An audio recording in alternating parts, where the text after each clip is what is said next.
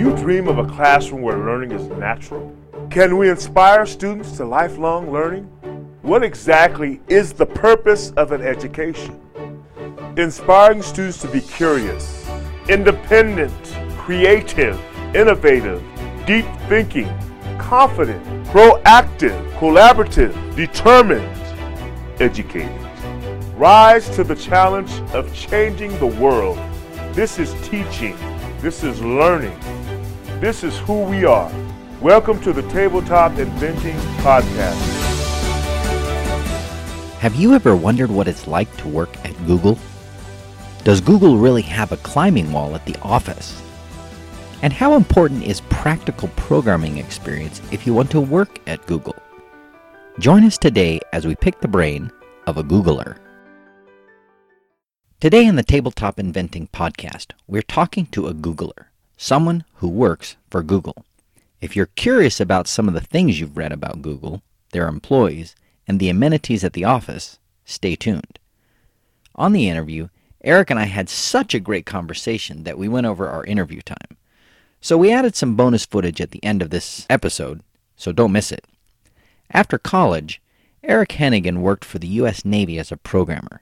That experience convinced him to sharpen his skills as a programmer, and he went back for a PhD in computer science from UC Irvine. Along the way, he discovered the best students are actually self taught. Eric has worked at several companies as a programmer, including Zodiac Aerospace, but currently he's a coder for Google. He doesn't say much about his duties as a YouTube ad wrangler, but his views on getting a great education are priceless. My guest today is Eric Hennigan. Uh, Eric has a PhD in computer science from UC Irvine, and before that, he had a, he got a degree in physics and math from UCLA. And currently, he is working for Google. And if you have ever been watching a YouTube video and one of those weird ads shows up, Eric has something to do with that. We might ask him what he has to do with that, and he may tell us or may not be able to tell us. We'll find out he says that his favorite accomplishment in life is actually that he he made it to Google because they feed him, and that doesn't seem like that would be a, a big deal um, if you like to cook. But Eric really doesn't like to cook, and, and in fact, uh, given the choice between having to make something to eat or not eating, he would more likely not eat. So the fact that Google feeds him is good, and it makes him a good uh, software programmer where he is because he doesn't have to think about that. So Eric, Tell us more about uh, working at Google. What's that like? Well, the people there are really friendly. The office has a lot of perks. And it's not even the Mountain View campus where they have like swimming pools and stuff. So this is a satellite office in Venice Beach. And they have like a climbing wall and a quarter basketball court and uh, a courtyard and an on site gym and an on site masseuse. Although the mas- massages aren't free, you got to pay for those. So you said climbing wall. Do you climb? Uh, the climbing wall at that office is, is more of a bouldering wall. I was every day using it for about a half an hour. That is cool because I actually like I actually like bouldering and climbing. So, how did you end up at Google? So, I was getting my PhD a few years ago. In the last year of doing that, I found another job because I needed some money because the grant had run out. So, I found a job and and I was working for Zodiac Aerospace, uh, testing their equipment. They make the little TVs in the back of the airplane seats that you watch movies on. Oh, and so I was writing test software for them. And after about a year and a half of that, uh, Google Recruiter reached out to me on LinkedIn. Interesting. So so so I got the job because a Google Recruiter found me interesting. So let's back up a little bit because I'm always curious how people end up where they are. And Google sounds like a really cool place to work. But uh, let's go back really, really far. Um, how about grade school? What do you remember about being in, I don't know, third or fourth grade? I, I remember they had a, a small room where they had a bunch of new computers. At the time, it was uh, Apple machines. And I remember a couple years after that, Oregon Trail. And I remember in sixth grade, there was a GATE program where you could play with computers. And, and they weren't shiny new Apple machines. They, they were old machines with the really five and a quarter inch floppy floppy disks. but but that that was all fun stuff to play with. And I do remember even at that age, I found the computers very interesting. They tried to teach us uh, something like Logo with the little turtle, and you write a little program to move Yeah. it around. And I remember really enjoying that. And I remember the teacher was a little bit confused as to what it was doing. Well, actually, we we know some people who who would be very excited that you mentioned the word logo because that uh, that was actually quite a an important program in in the computer learning and Yeah. uh, the tech ed space actually. But it's curious that uh, that the teacher wasn't very comfortable. But did you learn even though he wasn't very comfortable or she wasn't very comfortable with that? Oh, oh yeah. So um, it's very, very difficult if if you have twenty or thirty students that are of grade school age, and you put them in front of a computer and they can do stuff. So I I was playing around a lot, but in reality, the playing around was was exploring what the system can do, and it's really educative. So the fact that she wasn't able, because of the number of students, to give me an exact script uh, allowed me to explore some things that, that weren't on the script. And I think that's incredibly useful. It looks like play, but it's learning. All right. So and that was up through what like fifth, sixth grade. Yeah. So what was middle school and high school like for you? So middle school, I I do not recall in middle school that they had a, a set room full of computers or anything like that. I, the grade school definitely had it. Th- thinking back now, they definitely had it because of some federal grant funding or something as part of the program. Uh, the middle school didn't have that. I remember it being kind of small and then branching out in some trailers. And in I got pushed ahead and I was able to learn algebra in eighth grade and and then move on to high school. And the high school building was really pretty old, built in the fifties. And I shared some of the teachers in in middle school and high school that my own mother had. yeah. So it's a small town that happens. The teacher's there for a very long time and they teach both generations kind of. So, when you think back to your grade school and middle school and high school experience, was there a time in there when you discovered that you enjoyed learning, or, well, did you even think like that? Was that a Well, I I kind of thought of it as a prison, but I did I didn't have the words to express that at the time. So so I remember being mostly incredibly bored with all of the classes, and and just doing mostly the minimum, except for the the math classes. I I really liked the math classes, and I didn't have to try hard at them, and they were really boring because I could get the lesson in five minutes what they spent the whole hour on. So did you what so what did you do outside of school? Was there anything that you did outside of school that kind of fed your need for learning or were you kind of the typical go I I remember not doing very much. So so at that time, um, this is before the internet. So so my grandparents had purchased us a computer that they they were really wealthy grandparents, and I could play around on it, but there wasn't a lot to do except like play video games on it it, cause it didn't have the internet. There wasn't a lot to explore. It's it's whatever it came with basically. So where did the interest in computers develop for you? Was it there in grade school or was it later? I, I remember my interest. Well, I definitely had an interest in grade school with, with the GATE program and being able to, to do things there. And, and that was fairly unstructured. But I don't remember a really strong interest until high school. So, so I had these earlier interests, but there wasn't any way that they could have been fed So what did until high school. so what did you do in high school that started to feed that interest? So in high school, the it it was I was in high school up until 2000, and and the World Wide Web kind of got a good start in 94 through 96. So then I could stay late in the high school after hours and fiddle around on the computers there, and really liked that. So so I was able to surf the net and read a bunch of stuff. So did you find yourself becoming less bored with being at school? Yes. Well, because finally I'm allowed to, to do some more self directed stuff, and that's far, far less boring than being talked at.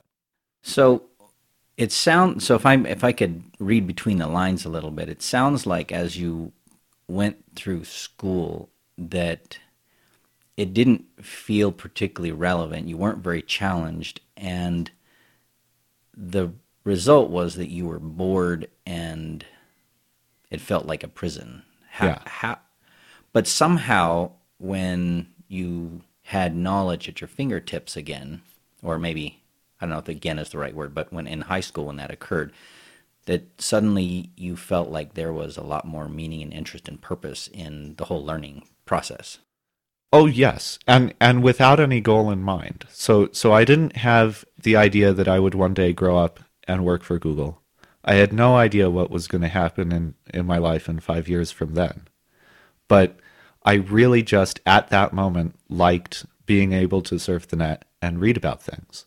And and I fiddled I even fiddled around with Linux. I really begged my grandmother to buy another computer, an updated one and and get an internet connection and played around with that and had a a good experience learning from it. Even though and my whole family realized I was just addicted to the machine. Cuz cuz there wasn't a time where I wouldn't be on it.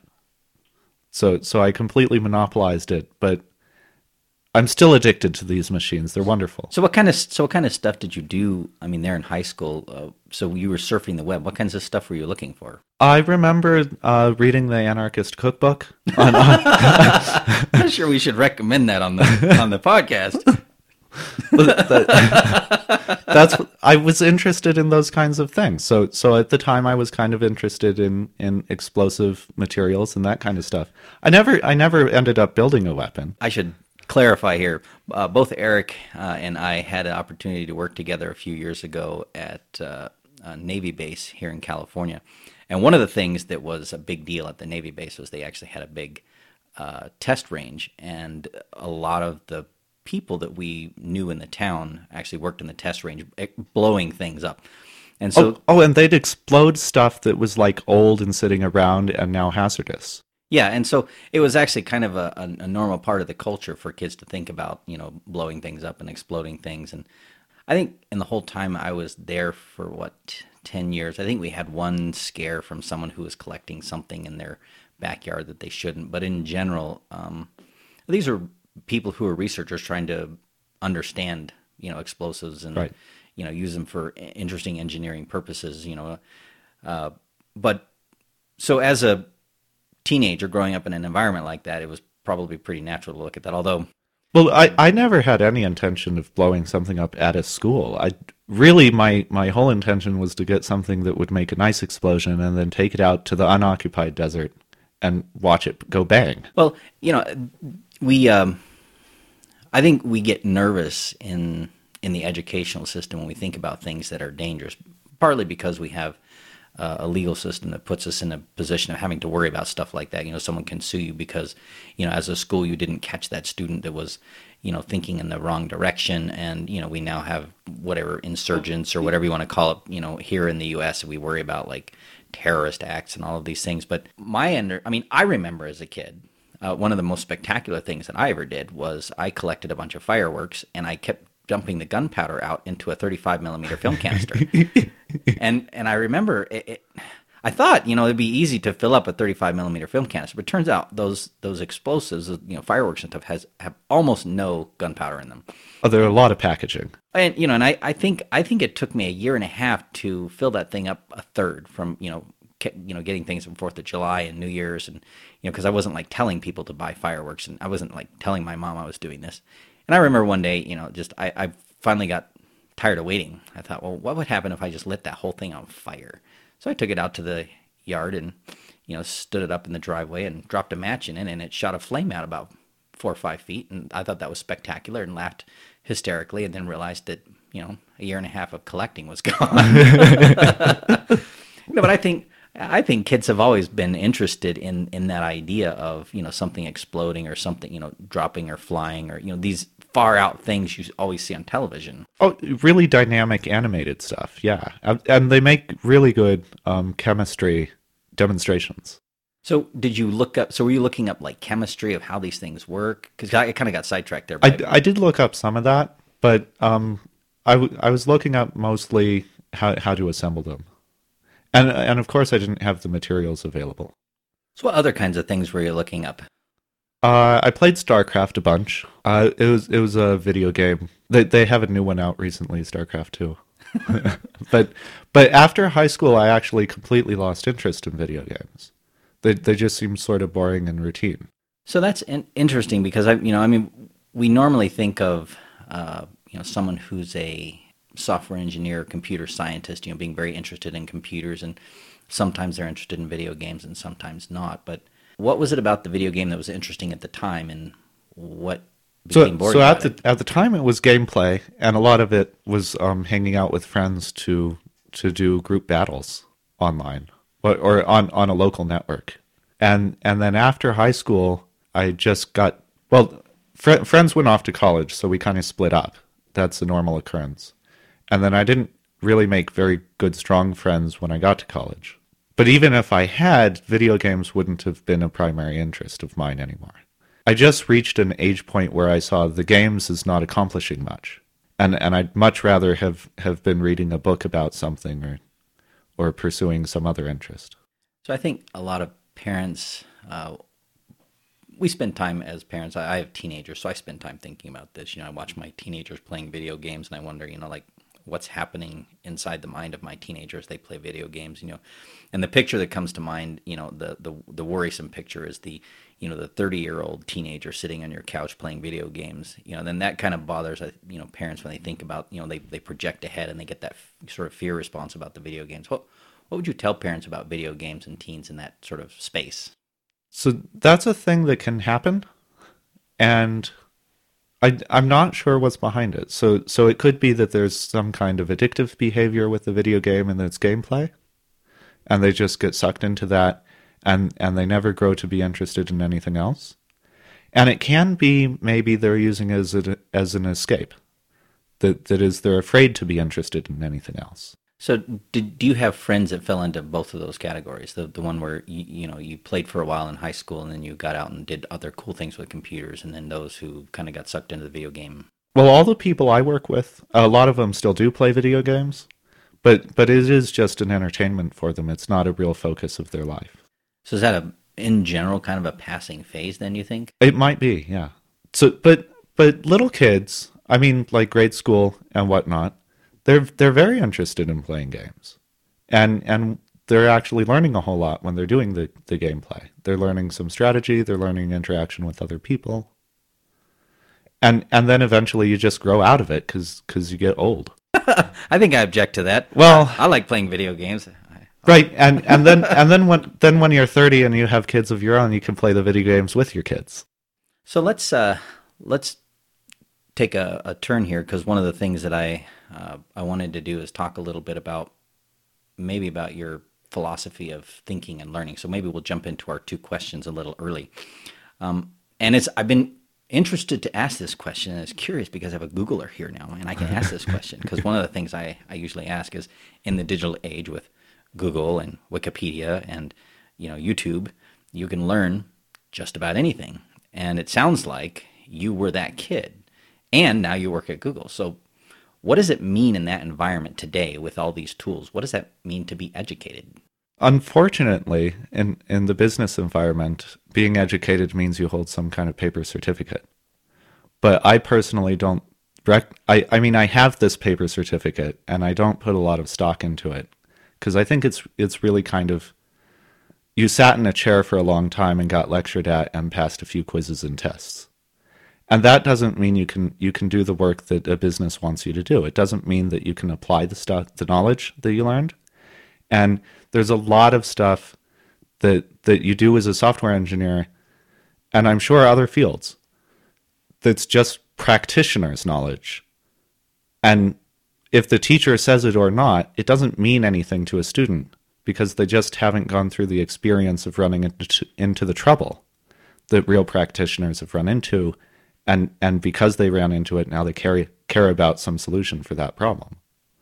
So I remember in my growth that after college, I got a job working for the Navy and I started writing software for them. And I, I wrote a program that was about uh, 12,000 lines long. And it, it took a while, right? It's a few, a few months labor.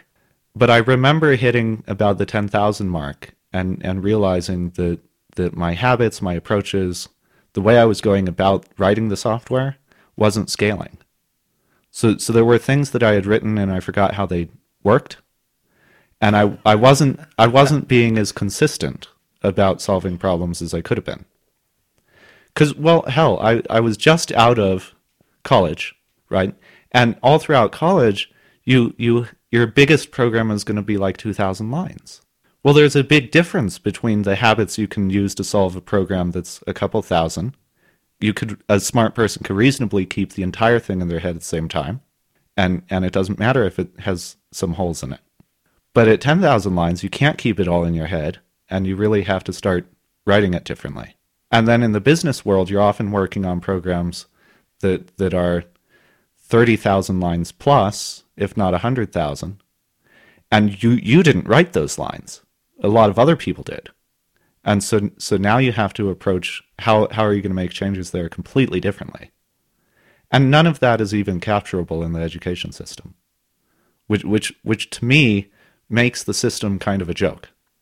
it, it's a lot you can learn a lot more just by doing an internship and Google, Microsoft, all these companies, they have really good internship programs. Well, what I mean, what about like a hybrid idea? I mean, I, this is just, I mean, I'm just talking off the cuff here. I mean, what if, what if an education looked like um, you working at, you know, Google for, you know, I don't know, 20, 20 hours a week or 24 hours a week, and then taking classes, you know, to fill up part of the other time, and that you picked classes based on problems you were trying to solve in your job. Oh, I, I think that works really well. So so I know on my job I have um, consistently been able to learn more material just by by surfing the internet and looking for answers to the problem I was facing. Stack Stack Overflow is wonderful. It didn't exist when I started working, and and it's it's completely awesome. I, I no longer use it now that I'm at Google because we have our own internal uh, code search program but but when I was working at my previous company, I was on Stack Overflow a couple times a day, searching for some oh how do I get such and such to work so and so, and and it, it's great because you just pick up whatever little tidbit you need, and it, if you're if you're well practiced, you already know your approach, and you're just using the internet to fill in the details. So so the internet's great for that kind of superficial research, and it's also really good if you run into a problem, you're able to find a, at least a sequence of links to find somebody who has named that problem and maybe a, a wiki page or something discussing it. Maybe this is a different kind of question because I've I thought a little bit about you know the knowledge that you see on sites like Stack uh, Stack Overflow or you know like uh, the the Google internal code search, etc., versus um, a carefully thought out hierarchical approach to a particular subject that you would get maybe in a class in college. Does it organize the information differently and it is that useful in some situations? So it it's the internet's definitely not as organized as a classroom would be. That that's certainly true because the the instructor presumably has taken a lot of care in selecting a specific ordering of things and how they're going to go through and and the later things build on the earlier things. And the internet has none of this. It you, you just come into an article and you read it and sometimes you don't understand it. So so i do remember early in my career i was programming and there was a concept i wasn't familiar with um, which, which is allocating memory on the stack versus the heap. And this is a very very fundamentally important thing if you're dealing with languages like uh, C and C++. And I was using those languages for a couple of years and didn't know the difference.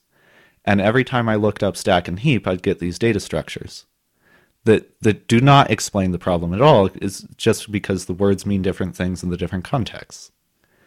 And I did read some articles about the difference between allocating on stack and heap. Didn't understand it. Read it again uh, nine months later, didn't understand it, read it again a few months after that, and then it clicked.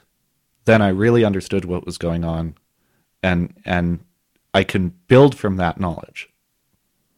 So so it kind of, I mean, there's an issue where even if an instructor has taken a piece of information or, or a subject and organized it into a linear classroom flow. If you miss an earlier piece just because your brain isn't ready, then the rest of the class is kind of not so useful. That's an interesting perspective. I guess I hadn't thought about that, but that's that's definitely true in math. You know, for instance, if you are trying to uh, uh, you know solve a differential equation or something, and you've you know you, you missed two or three techniques earlier, not because you didn't, not because he didn't, the professor didn't speak about it, but perhaps because he or she just you weren't ready to listen to it, like you said. And Yeah, I guess it- I never thought about it like that because it, it didn't click it didn't mesh in with your existing body of knowledge and and so there isn't a really good way that you, that you remember it or understand what it's trying to tell you I wonder if there's. Sorry, here I am wondering out loud on our on our podcast. Um, so here comes the here comes the the brain dump. I'm actually curious now because I very much enjoyed the classroom experience, you know, coming through college and grad school because of the the organization. But I definitely found that once I hit graduate school, I didn't find that it was as easy to to jump in and understand what was going on. And I think partly because I had been spoon fed the answers through these very you know neatly packaged solutions all the way through undergraduate my undergraduate education ironically in math and physics just like you and i had to get to graduate school and face some really tough problems to actually back up and start asking well how do you think how do you learn how do you solve a problem and I think even in graduate school, I didn't have a structure for how to think that through. Um, I kind of made it through by accident because I, you know, I just kept trying, I guess. But well and and many people with the certificate have that experience is is they didn't really take a lot of time. The the classroom almost i mean with its deadlines and schedules it doesn't give you the time to really deeply reflect and internalize the knowledge you're being fed. And i don't put a lot of stock into the certificate for precisely this reason. People went through and they answered the questions but they didn't the fact that they have a paper doesn't mean they they thought about it at night and internalized it. So do you have do you have experience that tells you this? Like, have you worked with people that have the paper and um, some are problem solvers and some aren't? Uh, I have the opposite experience, where people that don't have the paper are really good at solving problems. Hmm. That was not what I expected you to say. um, so well, let's flip that back around then. Um, so the people that didn't have the paper that that do have the solutions know how to solve. Um, I, I mean, has this been in your programming experience, or Oh yeah, yeah. And where did they get their knowledge from? A lot of times they're self-taught, and and as a graduate student, I met students that were completely self-taught and obviously bored with the curriculum. Uh, that- and you could, I could tell by reading the assignments that they turned in, they're clearly just better at this than all the other students, and and, and really, it's because they've been doing it longer. Huh. So let's shift and go more to the philosophical side then. Um, the the other question we like to and I don't let me so let me back up. I'm not sure you, you actually answered our what does it mean to be educated. So I'm going to ask you again. Yeah. To summarize that, what in this digital age where we have all these tools now, what does that mean to be educated? So I I think to be edge well, you you can hold a body of knowledge in your head, right, and have no certificate verifying or or just claiming that you know it, and and still consider yourself very very educated. So you can just read a bunch of stuff online, and it for any topic really you can get all all the material online that you need to be a local expert within a month. You just study it at night a couple hours, and then a month later you're the local expert on that topic. You want you want to be a world expert? It takes a little bit longer, but the material's there. Un- unless you need like peer review research papers that you have to buy, the material's there. And so being educated to me means that you have this body of knowledge in your head and you're able to apply it to solve problems in that field. All right, so I'm going to actually ask you to expand on that just a little bit because you were you're mostly talking about reading something somewhere, but then you said at the end um, You have to apply it, yeah. it. So does that application have anything to do with the process of being educated? It it certainly does. And it, it has to do with the whole internalizing the knowledge. So so there are some fields that'll be fairly theoretic, l- let's take theoretical physics, right? It's the most theoretic thing you could do. There there aren't any experiments that we can do to to say whether or not the world is one way or another because the equipment is so expensive. Mm-hmm. The particle detectors and whatnot, they, they're just too big to build. Yeah. But as you're learning that as a theoretical physicist, you're toying around with the mathematical models. you're doing a lot of, of play with the math math models and and that's an it's a kind of interaction. It's a very intellectual interaction with a book and a paper, but it is an interaction. Mm-hmm. And you really just don't understand the field if you don't do that. You don't pick up a book and read it and then fall asleep. You pick up the book and you solve the equations. You go through the exercises. Yeah, and I think that I mean that's certainly true. W- whether you're talking about theoretic physics or anything else, I mean, you have you have you have to.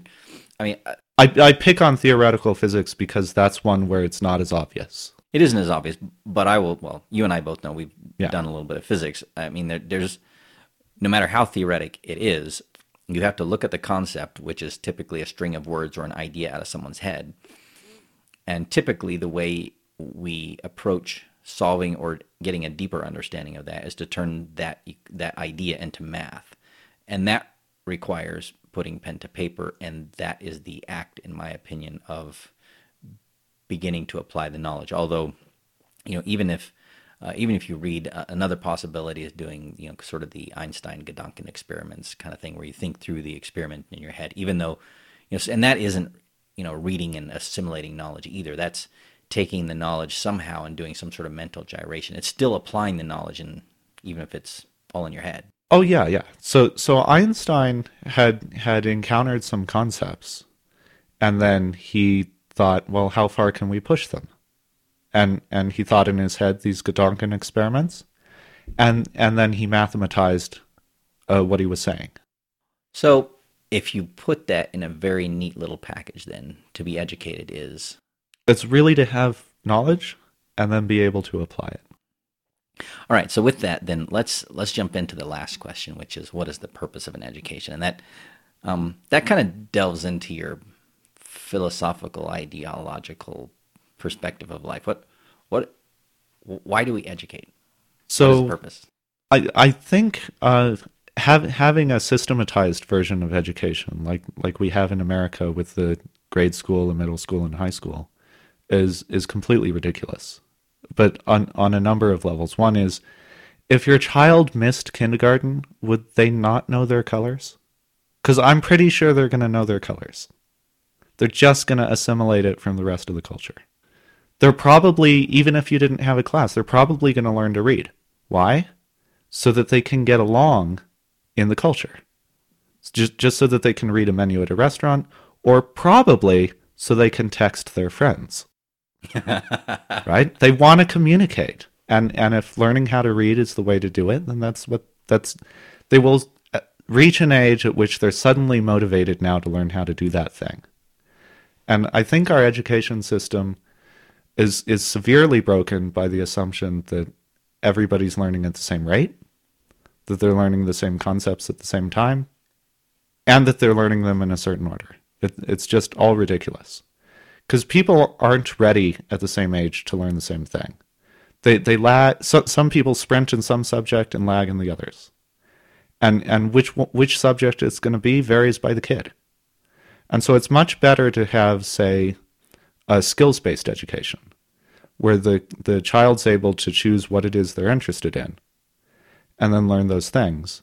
And, and because they're interested in doing it, you automatically are going to have much higher engagement in the classroom because they want to be there. They want to learn whatever it is you're saying. And maybe they're 12, maybe they're much older. I don't know. You, just wait for them to, to want that knowledge. All right. So we could probably keep going. We probably shouldn't. Um, but can you take those all those ideas about the you know what is the purpose of an education? Can you boil that down to a sentence or two? So I I would say that the well, it's hard to say what the purpose of education Well, is. and, and, and by education, I, I, I don't I don't always mean the formalized, you know, oh, uh, sure, sure. But education system, but like why do we educate ourselves as humans? One could just be intrinsic curiosity, and another could be extrinsically, I want to make my life better by solving the problems that, that I face today. And that, and that could be problems you have personally, or it could be problems that other people are experiencing and you want to help out. But if you don't have the knowledge, if you don't have the education, it's hard to solve problems. All right. Let's wrap it right there, Eric. That was that was a lot of fun. Um, if uh, people on our podcast are interested to connect with you or learn more about what you do, what's the best way for them to do that? Uh, that would probably be through mail for through through email. So I can be reached at eric.hennigan at gmail.com.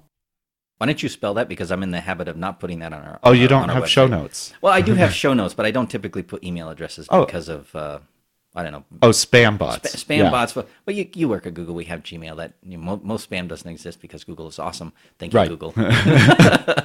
Uh, we're happy to provide some products for free. Uh, we make a lot of money on the ads. It's wonderful. so uh, spell out your email address so that uh, our customer, our our uh, listeners can uh, find you if they're interested. Yeah, Ask so- you more questions. so that's Eric, E R I C, dot Hennigan, H E N N I G A N, at gmail.com.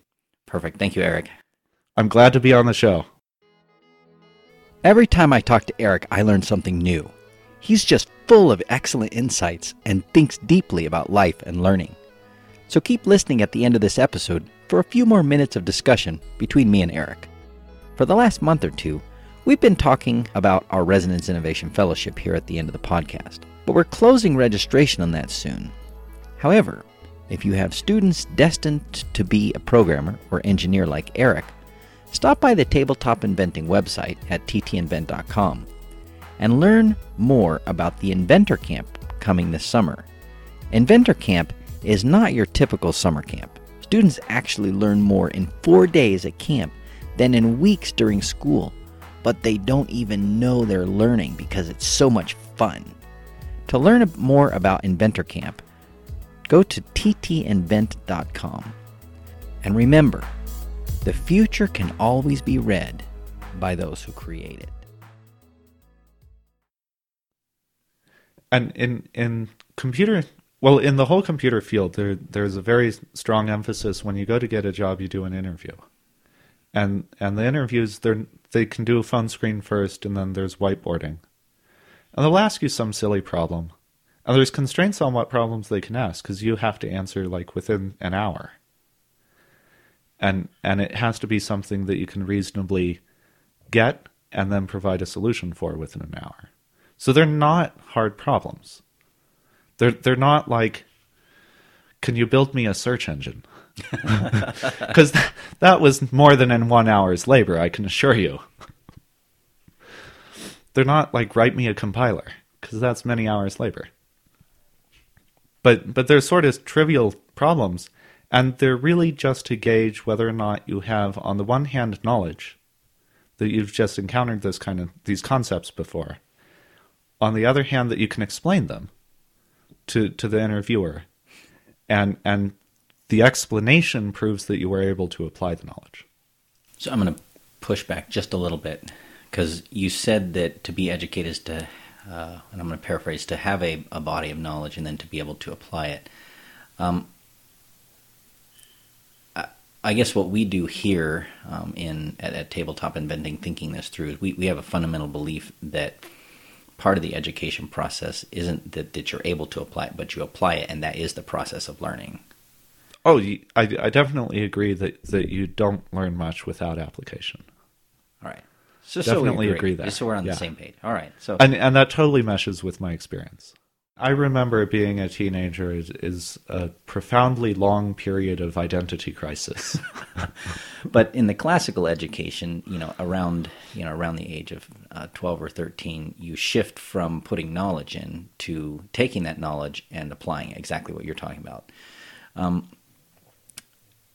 and you know, there's certainly a lot of people that would say that that that that process needs to be structured in some way. And you're saying that maybe that's not as necessary to be structured, or what are you saying exactly? Well, I'm saying it doesn't have to be scheduled. You you could still so so for example, you can have um, people who have structured uh, approaches to certain subjects. So, so you can find podcasts that are like American history, and and that means some educator, whether they're calling themselves that or not, they just care about the topic and explaining it. So they're an educator. Has arranged a series step by step things that you can go through. And and if that's what interests you, you can find any number of these people that have such arrangements and find one that you enjoy and and learn from it. So there is structure there. But it's not the kind of ham-handed everybody does it the same way structure. It's a lot looser. All right, so, so let me play devil's advocate here again and, and ask an, a, a, different kind of question. Um, what, how do you think about the idea of um, for the veracity of information? You know, do you worry about that as much in a situation where um, where the education maybe isn't scheduled or is less formalized? Well, at at Google, all all of the engineers are really quite comfortable with we're just starting some project or I've just joined a project and I have no idea what's going on. And and that's it it's uncomfortable, but it's totally expected. Everybody recognizes that that you feel uncomfortable and it takes a while to get your feet on the ground again and it's it's expected that you do this or it's expected that you're able to deal with that kind of discomfort so when you go but when you go looking for a piece of information let's say the internet for instance let's say we google something just because we can and and some information comes up how can how do you know if that information is valid or not let's say for instance it's history you know because that's probably the the quintessential difficult thing to to, yeah. to prove its veracity. Like, how do you know? And, and how you deal with that then in, in a situation where you where your education isn't formalized or set up in some way where someone has had to vet the information? Yeah, so uh, in in that case, it's a little bit difficult. Um, the self educator can fall into a, a kind of a trap where they're only reading about things that they already agree with and and that might be completely non-mainstream ideas, right? They just have this one particular belief about how the world is, and then they read only articles that speak to that. Self-educators can totally fall into that trap, and I I'm not the kind of person to go around and saying that that they should be kicked out of it, e- even even though I think that I'm I'm not. I'm going to try calmly to introduce them to other ideas and and anyone who's lived long enough has probably ch- just changed their viewpoint in some way, where where they flipped on some kind of what they thought was a very fundamental question in their own personal belief system, and it's a result of the they reach a point where they're comfortable changing that idea.